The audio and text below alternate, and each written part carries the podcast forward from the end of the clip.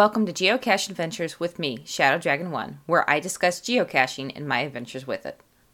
Hey everybody, I'd like to make a few announcements before we start the podcast today. First of all, you may notice that the format of the podcast is a little different this week. In an attempt to bring you improved content and better the podcast, I'm going to try to change from a scripted podcast to a bit more casual conversation podcast. Let me know what you think about the new format, you can contact me at geocache.adventures.podcast at gmail.com and let me know what you think. Also, Geocache Adventures now has merchandise available. You can go to geocacheadventures.org and go to the store page to find the link to that. And also, I'm excited to announce that we will be bringing interviews coming up in the next couple of podcasts. I've reached out to a couple of geocachers, I've lined up a couple of interviews that I'm really excited about, and I hope that you will enjoy them when they air. So, today we're going to talk about a mini game called Memory Lane that's taking place within the geocaching game right now. It is one of the ways that geocaching.com has come up with to celebrate the 20th year of geocaching and its history. To learn more about geocaching's history, you can listen back to episode 3, History of Geocaching. The mini game launched on June 1st of 2020 and will be running through January 3rd of 2021. So if you haven't reached the end of memory lane yet, there is still time. Memory lane consists of a digital game board with a digital game piece for each geocacher.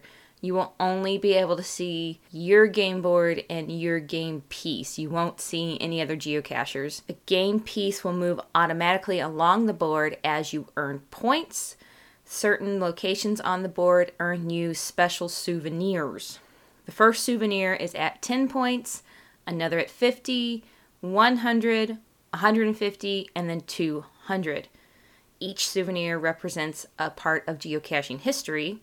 You can view the souvenirs under your geocaching profile on either the app or the website. So, the 10 point souvenir, which is the first one that you can earn, is to celebrate the very first geocache that was hidden. That geocache was hidden in Beaver Creek, Oregon in May 2020. Again, you can learn more about the history of geocaching by listening back to episode 3 of the podcast. The 50 point souvenir is in honor of the very first GeoCoin, which was created by Moun10Bike on September 30th, 2001.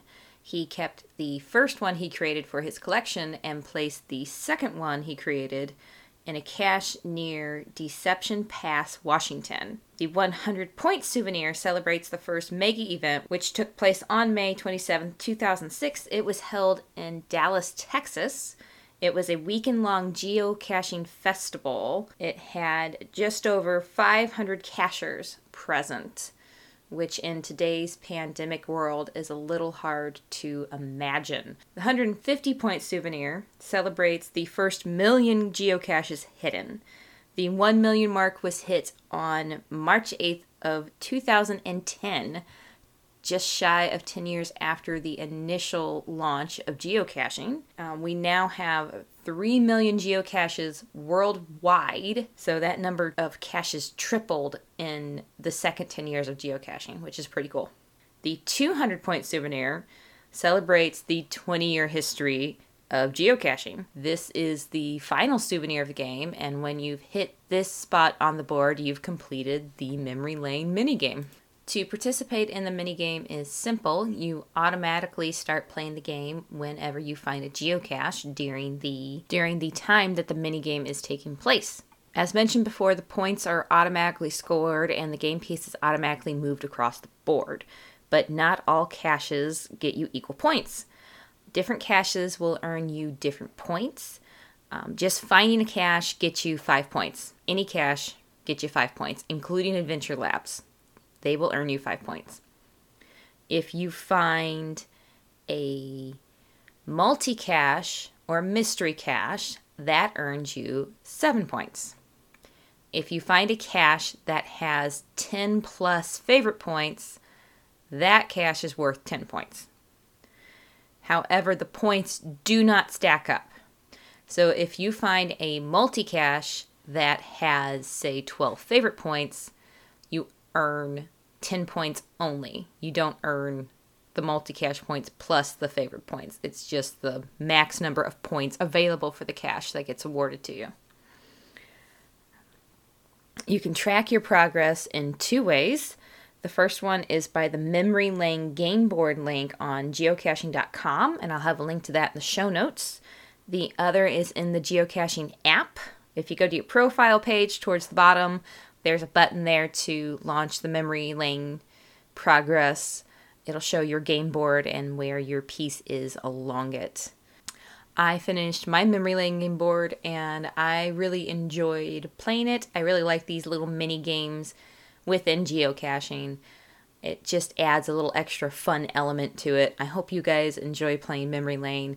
And if you haven't completed it yet, I hope you are able to get out there and do it soon.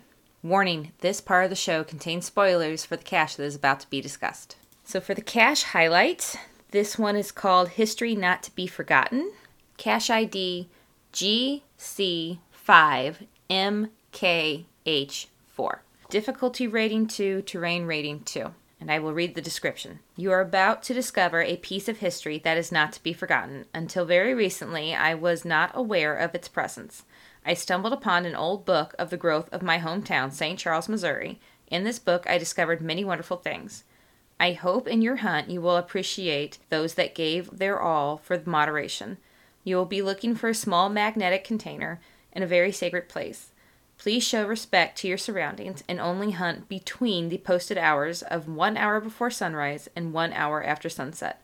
You will be paying honor to a few good men who gave their all in an accident that took their lives, just so that the city would be expanded and grow to the special place we hold dear. You will read their names and the cause of this tragedy if you look around, you will see that they are laid to rest nearby, and that is the reason not to forget. Enjoy this quick park and grab. If you have time to run into the supervisor groundkeeper, Mark H., he will enjoy telling you all about the wonderful history of the park, placed with permission. There was no hint provided for this one. I was out geocaching and I went to Oak Grove Cemetery because I had solved a mystery cache a couple months prior that was located there, and I wanted to grab it in the surrounding caches in the area. I started at this cache first because it was the closest one to the parking lot. So when I got there and followed the coordinates to ground zero, I was surprised to come across this monument there. I lived in St. Charles growing up, spent most of my adult life here, and had no idea this monument was there. The monument was placed in memory of 18 bridge workers who were killed during an accident during the construction of the bridge when a cable that was being used to lift one of the pillars snapped and they were crushed. Pretty tragic accident. This bridge was called Wabash Bridge.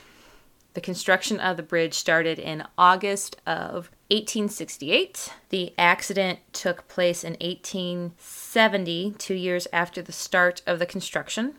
Construction was completed a year later in May of 1871. This was the first bridge to span the Missouri River. The bridge saw other catastrophes. It actually has kind of a tragic history. So, portion of the bridge collapsed in 1879 while a train was crossing over it which caused 18 train cars to fall into the river, and five more deaths came from that. There was another accident in 1881 where there was another collapse of the bridge, where 31 cattle cars fell into the river and resulted in the death of engineer John Kirby. There was another accident in 1884 when the steamboat Montana actually collided with one of the bridge pillars. I did not see any reports of loss of life for this accident, thankfully, but the bridge had a pretty tragic history. It was very interesting to learn about this bridge and its history. It really kind of made me think about how fragile life is and how quickly it can all just be taken away from you. It almost felt disrespectful to start looking around it to find the cache after learning about all this tragedy that this monument was dedicated to. But at the same time, I thought about the whole reason the cache was placed was so that people would learn about this and not forget about the tragedies. So after taking a moment, I started looking around the monument. The bottom half of the monument has sort of a boxing to it. I will have pictures of the monument in the show notes if you're interested in looking at it as well as a link to the bridge's history and to the Montana that crashed into it. I peeked in there and found the cache. It was a magnetic key box, magnetic hideaway key box that was tucked in there. So the find didn't take terribly long once I started looking for it. So I took out the magnetic key box, signed the log, and replaced it, and went on my way it was really neat to get to find this monument. That's one of the things I really love about geocaching is the places that it can take you to. Places, especially in your hometown, that you may not have had any idea that they were there this whole time. You've been listening to Geocache Adventures with me, Shadow Dragon 1. Is there a topic you'd like to hear covered? Do you have a geocache adventure you'd like to share for the cache highlight? Are you interested in being a guest on the podcast? Whatever you have to say, please don't hesitate to reach out and email me at geocache.adventures.podcast at gmail.com or reach out to me at the contact page on the website at geocacheadventures.org. Thank you for listening.